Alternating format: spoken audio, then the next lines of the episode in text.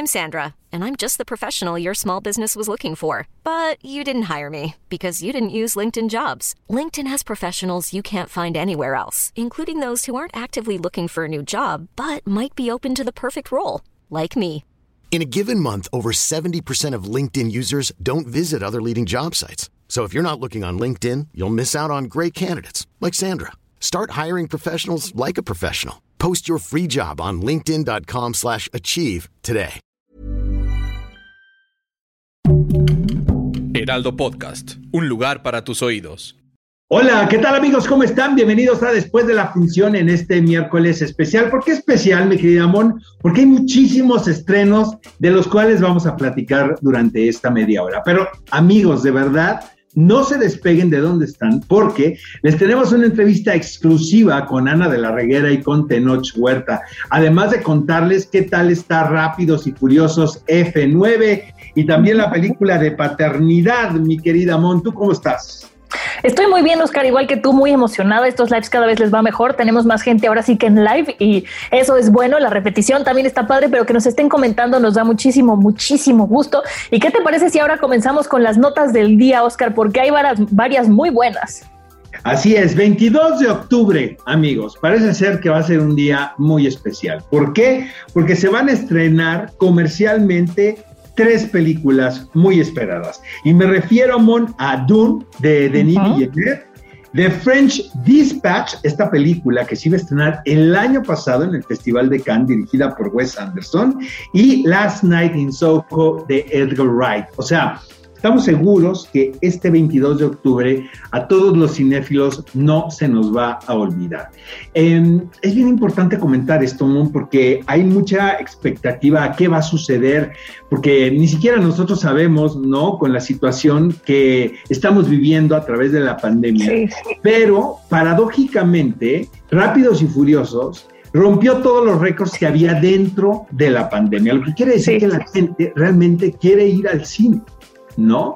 Entonces vamos a ser románticos y vamos a ser positivos y vamos a pensar y a tirar muy buenas vibras, que el próximo 22 de octubre vamos a poder ver estas películas en pantalla grande. Se, mira, como es 22 de octubre, me da la impresión de que las tres van a tener un lugar en el Festival de Cine de Toronto, que es un poquito antes. Y antes de Toronto es Venecia, donde ya se anunció que Dune, que Dunas, va a tener una proyección especial. A mí la verdad es que me tiene súper emocionada la de Doom desde, pues, vaya, es como el papá de Star Wars, de ahí salieron muchísimas cosas, entonces bueno, que por fin se concrete un proyecto así, a mí me emociona y algo que no me emociona, Oscar, es el estreno de una serie de la sexta temporada, la, perdón, la, la siguiente temporada de una serie que nos hizo pelear a ti y a mí aquí en Después de la Función, que es Sex Education. A mí no me gusta, a ti sí te gusta. A mí sí me gusta muchísimo la serie. Eh, de hecho, les voy a confesar algo. Yo creo que la segunda la volví a ver hace muy poco porque vi el anuncio de que venía la tercera. Eh, Ok. Obviamente es un sentido del humor muy británico, muy inglés, estoy totalmente de acuerdo contigo, pero Gillian Anderson me encanta y lo soy muy fan de ella, que Sí. obviamente veré cualquier producción donde esté involucrada. Eh, Bueno, esta llega el 17 de septiembre, Oscar, para que ya te prepares, Vaya, porque vas a tener un fin de falta año. un rato, 17 de septiembre, ¿verdad? Sí. Pero mira, eh, sé que es de puro divertimento y que no te deja ninguna reflexión alguna la serie, pero te la pasas muy bien. Además, tiene un sentido del humor muy inglés y realmente Sí. a mí me place. Pero bueno, yo creo que en gusto se rompen géneros. Totalmente. Bueno, pues también tenemos la de eh, Rachel Segler, que bueno, va a ser Blancanieves en el remake que van a hacer Real, eh, Real Action, Real Life, como dicen de Disney. Yo, Oscar, ay, estas películas que están haciendo live action nada más no me acaban de encantar. Entonces, que ahora vayan a hacer Blancanieves cuando ya habíamos hablado de que eh, le- La Bella y la Bestia no nos gustó, El Rey León a mí no me acabó de encantar. No sé qué tanto valga la pena que sigan haciendo este tipo de, de películas. Se están metiendo con un clásico de clásicos. no De corazón, o sea, de, de de nuestra corazón, infancia, Oscar. de los clásicos de cuando se inventaron los clásicos. Ujú. Eh, siento que había, ha habido muchas generaciones que han crecido con estas películas. Por ejemplo, El Rey León, pues es una generación muy de los 90, ¿sabes? Y de los Sí. principios de los 2000.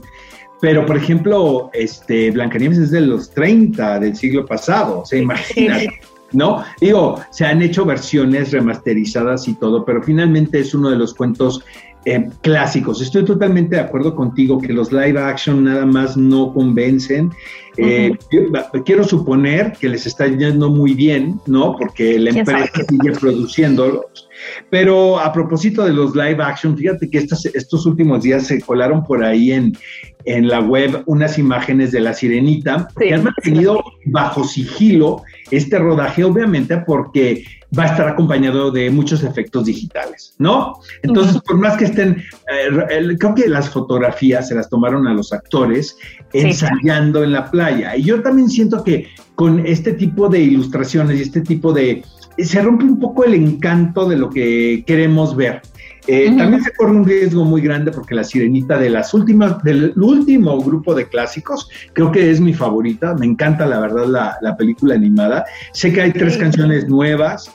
Este, Javier Bardem hace a Tritón, al papá de la sirenita, pues imagínate, bien actuada, pues por lo menos las escenas donde aparece Bardem va a estar. Melissa McCarthy también se me antoja muchísimo como Úrsula.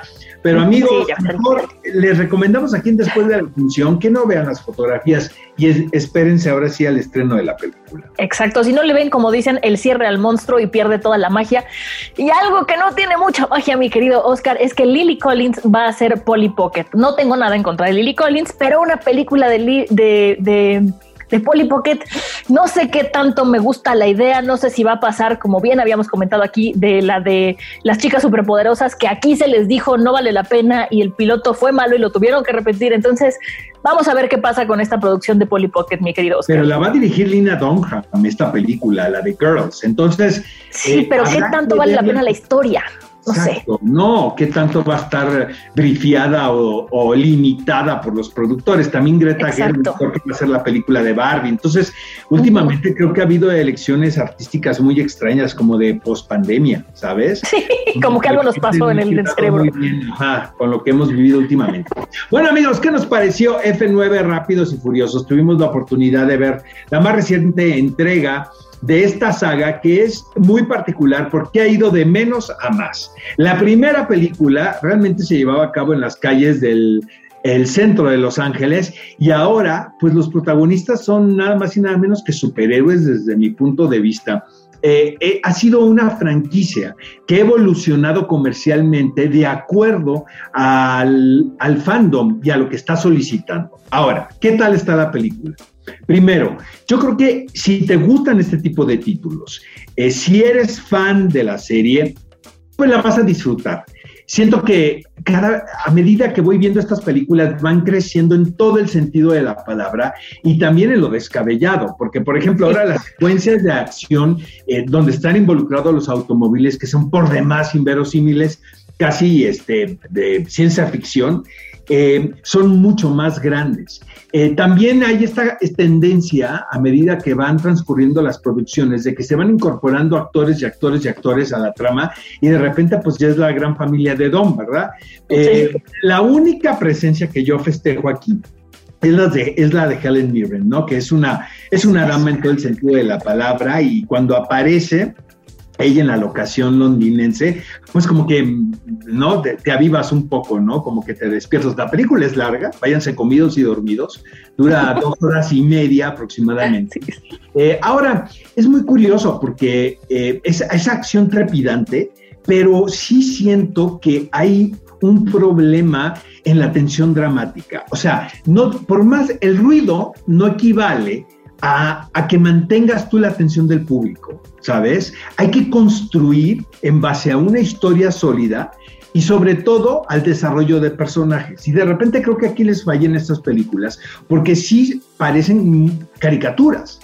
No parecen, son caricaturas. Y creo que esto pues, no hay ninguna pretensión por parte de los productores, pero me da la impresión de que si se trabajara más el guion dramáticamente hablando, funcionaría más la película. Ahora, la idea de que el conflicto central de la historia sea la rivalidad entre Dom y su hermano me parece un gran acierto, fíjate. Y aunque se la sacaron de la manga, Mon, fíjate, no, se ve, no se ve puesto, ¿sabes? O sea, no se ve como que que, que, que, lo inventaron y que no se ve que no estaba planeado, mejor dicho. Entonces, este, pues ya saben, amigos, ya dirige Justin Lin, que eh, tiene experiencia en hacer esto. Desde mi punto de vista, no es el mejor director de la saga de Fast and Furious, pero los actores dicen que por supuesto que sí, y Jordana Brewster salió a declarar que Justin Lin debería de dirigir la última película de esta serie. Me da también, tengo la sensación de que nos acercamos ya al final de la saga, ¿eh? Pues yo creo que sí, ya es momento. Hay de repente sagas que las alargan demasiado y que es mejor verlas morir con dignidad que verlas arrastrarse y seguir. Y por, por este, por otro lado, Oscar, tenemos aquí los comentarios del público. Estefanía nos pone, eh, ya es comedia con superhéroes, pero la amé. Claro. Rafael Mercado nos pone la peor de todas de la saga. No sé, Rafael, pero no es de las mejores, de acuerdo contigo. Pero tampoco sé, Rafael, si es de las peores. ¿eh? Kenia nos dice que claro que le gustó. Eh, Gustavo nos pone que no le gustó nada. Eh, Juan Contreras nos pone que no le gustó, que ya hay mucha exageración. Eh, de Ilcita nos pone que no le gustó nada. Rupert dice que no le gustó nada. Lalo dice que cada vez son más efectos especiales que diversión. Y esos son todos los comentarios que tenemos. Entonces, pues sí, como bien dices, Oscar, es una película que ya tiene muchos efectos, pero bueno, a ti te pareció interesante, al público no le pareció tan interesante. Oigan amigos, si lo prometido es deuda, la próxima semana mi querida Moni y yo vamos a hablar amplio y tendido sobre la purga por siempre. Qué, título tan más ridículo, ¿eh? La purga por siempre. O sea, últimamente me cuesta mucho trabajo decir los nombres y no soltar una carcajada, pero bueno. El del conjuro fue tu favorito, Oscar. Resultado de la pandemia, quiero suponer. Miren, pero tuve la oportunidad de platicar con dos, dos personajes por demás carismáticos, exitosos, les está yendo re bien. Lo único que con Tenoch Huerta, eh, yo iba súper listo para cuestionarle sobre Wakanda, sobre Wakanda y qué iba a hacer en el universo de Marvel, pero pues que me prohíben el cuestionamiento, entonces tuve que reservarme las preguntas. Pero bueno, hablamos con Ana de la Reguera y con Tenoch Huerta sobre su participación en La Purga por siempre. Qué gusto hablar contigo. ¿Cuándo nos vemos, oye?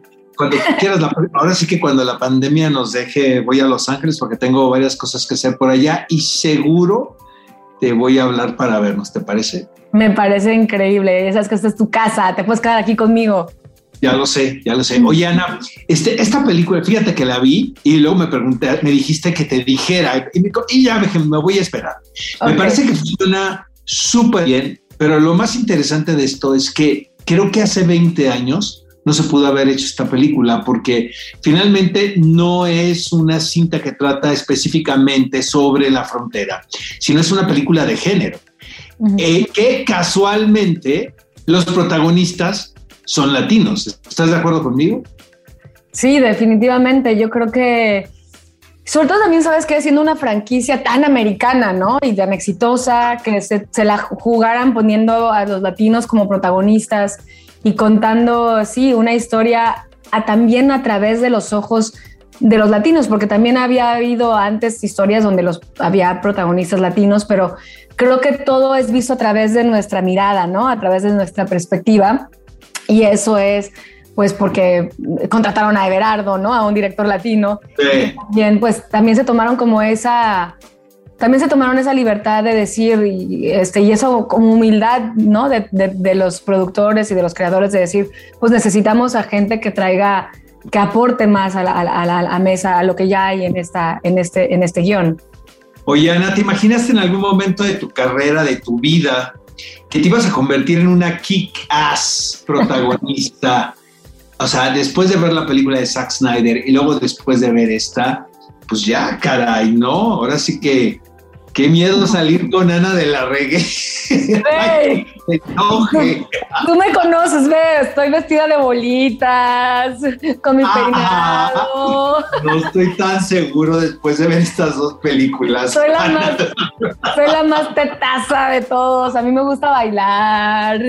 Y este, no, no, no, no. La verdad es que además cuando las hice, como que no estaba pensando en eso. Era como de, wow, es una gran oportunidad, voy a trabajar con Zack Snyder y después me dijeron, ah, pues bueno, tienes que hacer este papel, ¿no? Pues chingón, haré lo posible.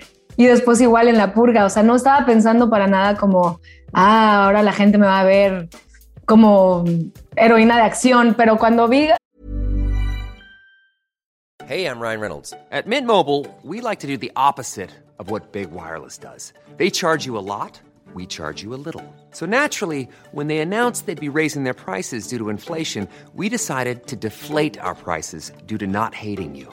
That's right. We're cutting the price of Mint Unlimited from $30 a month to just $15 a month. Give it a try at mintmobile.com slash switch. $45 upfront for three months plus taxes and fees. Promo rate for new customers for limited time. Unlimited more than 40 gigabytes per month. Slows. Full terms at mintmobile.com. La verdad que cuando terminé de ver La Purga dije, ah, no, está cool. O sea, me veo, me veo así chiquinas, súper cool. Bye bye. Gracias. Gracias por verla, Oscar. Te mando un beso. Bye.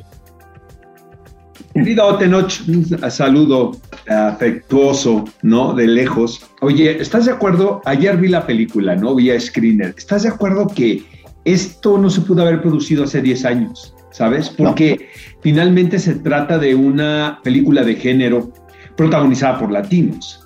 Eh, no es una película sobre migración, ¿sabes? Ni de denuncia, sino es una historia de género. Y siento, desde mi punto de vista, independientemente de lo que tú me digas ahora, que se ha avanzado algo. ¿Estás de acuerdo conmigo, no? Absolutamente porque ahora es una historia, exacto, simplemente los protagonistas son mexicanos, pero no nada más solo son mexicanos, sino es que es a través de estos pequeños rasgos culturales que ellos se logran escapar. O sea, son las pistas que ellos van siguiendo que tienen que ver con nuestra identidad, que tienen que ver con nuestra cultura, que tienen que ver incluso con tradiciones, que es la vía de escape de estos personajes para ir a un lugar mejor y poder acceder a otra vida, ¿no?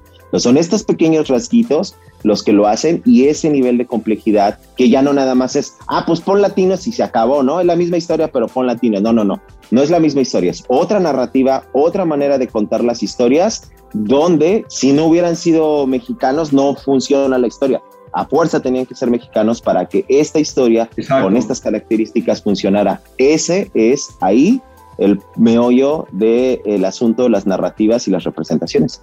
Oye, eh, me, imagino que la producción era básicamente mexicana, digo, aunque nos queda claro que el dinero era, era gringo, ¿no? Pero existe Berardo ¿no? En la dirección. Estás tú, está Ana, pues está cañón que... Y Luis Sanz en la foto. ese sabor, ¿no? Y Luis Sanz, que es el director. Ah, y Luis Sanz, claro, el director de fotografía. Exacto, entonces sí, no, pues la verdad, eh, Alejandro Eda, que, es, es, además de este mexicano poblano, ¿no? Y, gran, gran actor. Entonces, sí, sí se sentía el saborcito. De hecho, incluso el, el, servicio de alimentación era mexicano, eran unos compadres de Jalisco. Entonces, ah. sí, sí se sentía mucho el sabor mexicano.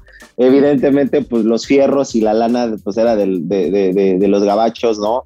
Pues mucha gente de la producción y demás, pero sí se sentía esta otra como esta otra dinámica, ¿no? Porque además, perdón, lo cierto es que hay mucha, em, también hay mucha empatía de la gente que hace cine, ¿sabes? Como que pues, la mayoría de los involucrados en la producción, pues les daba, les importaba un cacahuate que fuéramos mexicanos o no, ellos trabajaban con la mejor disposición y con todo el amor del mundo. Pero en fin, siempre es un gustazo saludarte, querido Tenoch. La mejor de las suertes, amigo, que no la necesitas porque te va fantástico. Muchísimas gracias, amigo. Y pues sí, nada más invitar a la banda. El primero de julio va a estrenarse la película. Reconcílense con el cine en los lugares que apenas están abriendo. México ya abrimos hace un ratín. Así que pues, láncense a la sala de cine, vayan a ver La Purga. Se la van a pasar de lujo.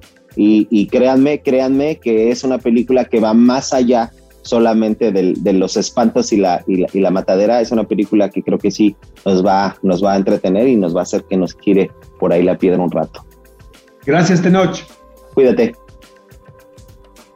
Y bueno, ahora vamos a platicar un poquito de Paternidad, esta película que le estuvo yendo muy bien en Netflix. Es interpretada o protagonizada más bien por Kevin Hart, que él hace el personaje de un padre que su esposa murió poco después del parto y entonces él tiene que criar solo a su hija.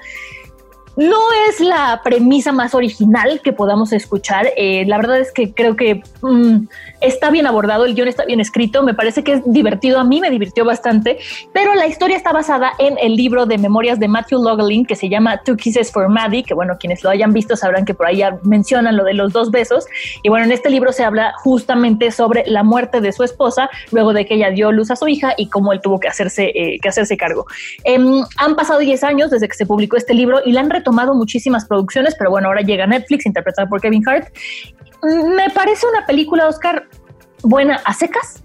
No me parece que sea el gran éxito. Creo que Kevin Hart es un gran actor de comedia. Entonces, verlo ahora interpretando un drama de repente como que se vuelve mono, monótono, monótono o monótono de, tono tonal actoral, porque es, muy plano, todo el tiempo está sufriendo, pero no ves como que cambie y sufra más o sufra menos, todo es muy plano. Lo que sí es que de repente saca como unos gags o unos chistes que sí te hacen pasar del, del llanto a la risa, que a mí me pareció muy interesante, pero no es una película que vaya a pasar mucho más allá. Hay mucha gente que está hablando muy, muy bien de ella, pero a mí me parece que es una película buena a secas, porque además en una parte pues lo vemos a él con su bebé y de un momento a otro ya su bebé o su hija más bien ya está en, en kinder y de repente se acaba la película. Entonces dices, ¿cómo me pasas de bebé a kinder y luego te quedas como con ganas de más, como que corta de repente muy abrupto? No lo sé, no lo sé. Está hecha con buen corazón, tiene momentos cliché que son buenos, momentos cliché que son muy cliché. No sé a ti qué te pareció, Oscar. Ahí les voy a decir, amigos. Si no tienen nada que ver, pero nada, nada, nada ¿no? Que si ya se peinaron Amazon Prime, que Disney Plus, que Movie. Pueden Friends otra vez.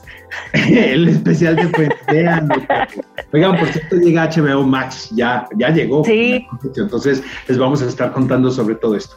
Eh, me parece que es una película que entretiene también a secas, pero al final te da la sensación de que no viste nada.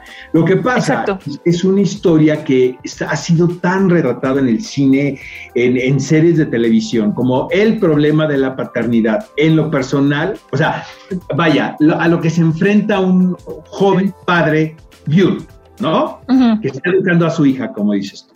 Kevin Hart me parece que es un tipo muy simpático, pero de repente estos actores que eh, agarran deals o contratos con las plataformas ah, se aprovechan de esto para crearse vehículos con la intención de que la audiencia los vea en otra faceta distinta a la que no estamos acostumbrados a verlos, porque finalmente el cine que se produce en Hollywood es tan caro que obviamente no vas a gastarte 50 millones de dólares para hacerle un vehículo dramático a Kevin Hart, cuando saben perfectamente los productores que es, un, actor de que funciona muy bien en la comedia y sobre todo en la comedia americana, ¿no? Entonces ahora me imagino perfecto al señor Kevin Hart llegando con los ejecutivos de Netflix para pichar esta película y decirles, es que ahora quiero que vean mi parte dramática. Obviamente tiene comedia porque la situación es per se simpática, pero eh, siento que se trataba de explotar mucho esto como un vehículo de lucimiento dramático para Kevin Hart cuando no había necesidad de forzarlo tanto. O sea, siento que si hubiese tenido, ¿no? Como una corrida mucho más orgánica la película, ¿sabes? Hubiera sido más agradable. Luego la niña me pareció tan antipática, la verdad, la niña actriz no tiene la culpa, ¿verdad? Pero este, pero no, no, no. No te dan ternura, no te dan ganas de convivir con ella, ¿verdad? No, la verdad no. El director de esta película es Paul Weitz, quien quien es un realizador muy probado, sobre todo en, este, en contar este tipo de historias, es el de About a Boy, imagínate, con Hugh Grant y American Dreams. Entonces es un director que sabe, ¿no? Construir este tipo de, de relatos y de anécdotas. Siento que para la plataforma y para un domingo lluvioso y que el espectador no quiera conflictuarse viendo siento que es una muy buena opción, pero realmente sí es un un, este, un poco el tiempo perdido, ¿no? Si quieres aprovecharlo. Aunque considerando el periodo que estamos viviendo en la época, pues estoy seguro que la película va a tener un exitazazo. Sí, mira, por aquí nos están diciendo en redes. Sí, justo, aquí en redes. Eh, Juan Contreras dice que todavía no la ve, que se va a dar el tiempo, pero antes de otras cosas, Juan, creo que hay cosas que vale más la pena ver. Em, Ari nos pone que es un largometraje que considera muy contemporáneo, a ver, por acá, Beatriz nos pone, deben ser responsables los padres. Ari pone, está bien aprender cómo educar a un hijo. Em, Ari nos pone que es la otra cara de la moneda y que si la parte de la mujer es complicada para un hombre en el siglo XXI es más porque hay muchos tabúes.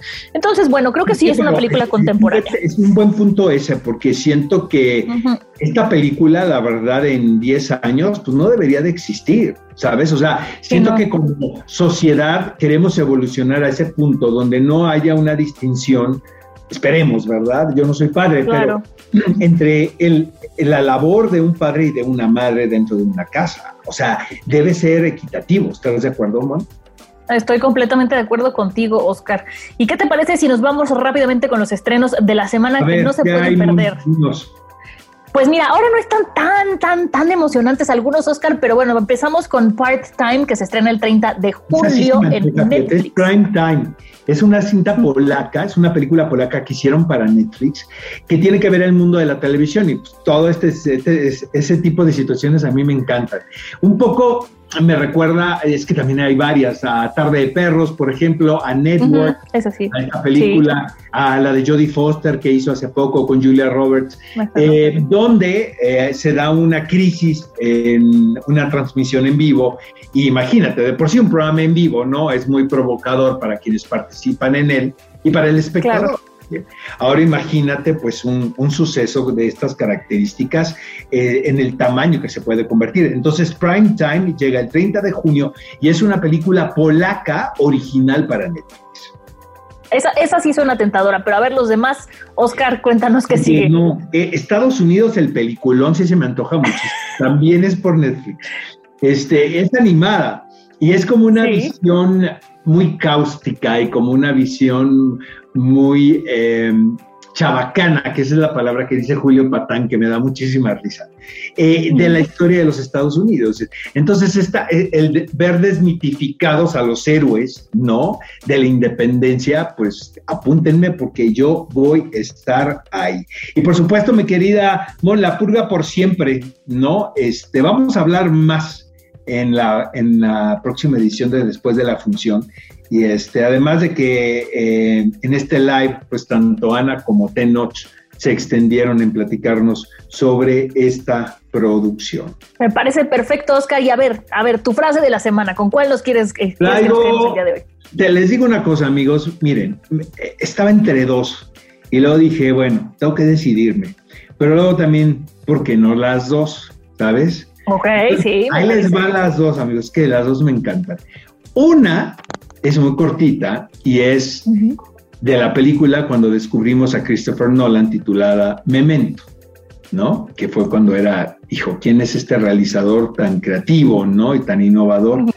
Y que después no pasó a ser una filmografía que lo ha convertido en uno de los favoritos en la actualidad y tiene un fanbase espectacular. La frase dice así, no me acuerdo de olvidarte.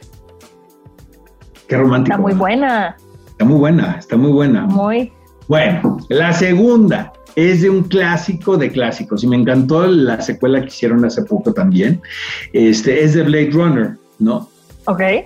Todos esos momentos se perderán en el tiempo con lágrimas en la lluvia. ¿Qué tal? También, también está muy A buena. ver, supéralo, supéralo, Mon. No, no, creo que ahora, bueno, no sé, sí, sí te supero. Ahora me puse a ver Loki, estoy siguiendo, estoy siguiendo con Loki y entonces me inspiré y busqué una de, pues de Marvel. Perdón, y me encontré una de Peggy Carter de la película del Capitán América eh, que dice, el mundo ha cambiado y ninguno de nosotros podrá volver atrás. Todo lo que podemos hacer es lo mejor y a veces lo mejor que podemos hacer es empezar de nuevo. Pues sí, borrón y cuenta nueva. Lo que se Exactamente. hizo, quedó atrás. Oye, dos cosas que te quiero comentar.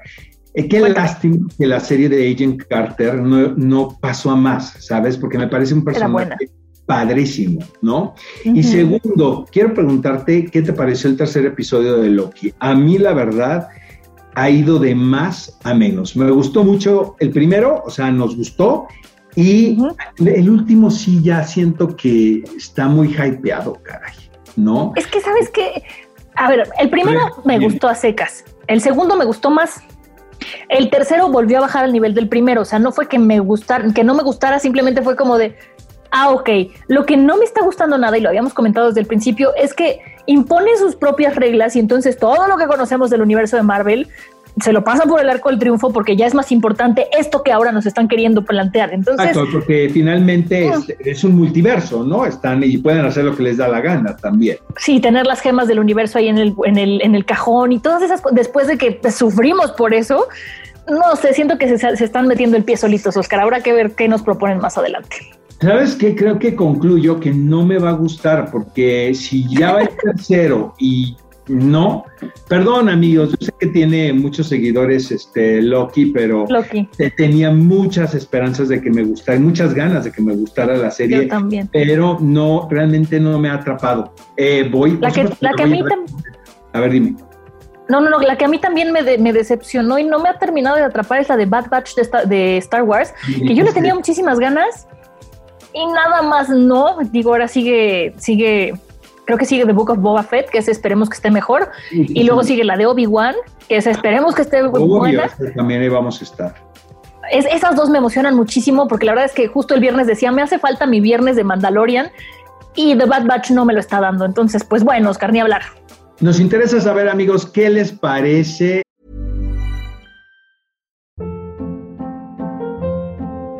Hold up. What was that? Boring. No flavor. That was as bad as those leftovers you ate all week. Kiki Palmer here, and it's time to say hello to something fresh and guilt-free. Hello Fresh. Jazz up dinner with pecan-crusted chicken or garlic butter shrimp scampi. Now that's music to my mouth. Hello Fresh. Let's get this dinner party started. Discover all the delicious possibilities at hellofresh.com.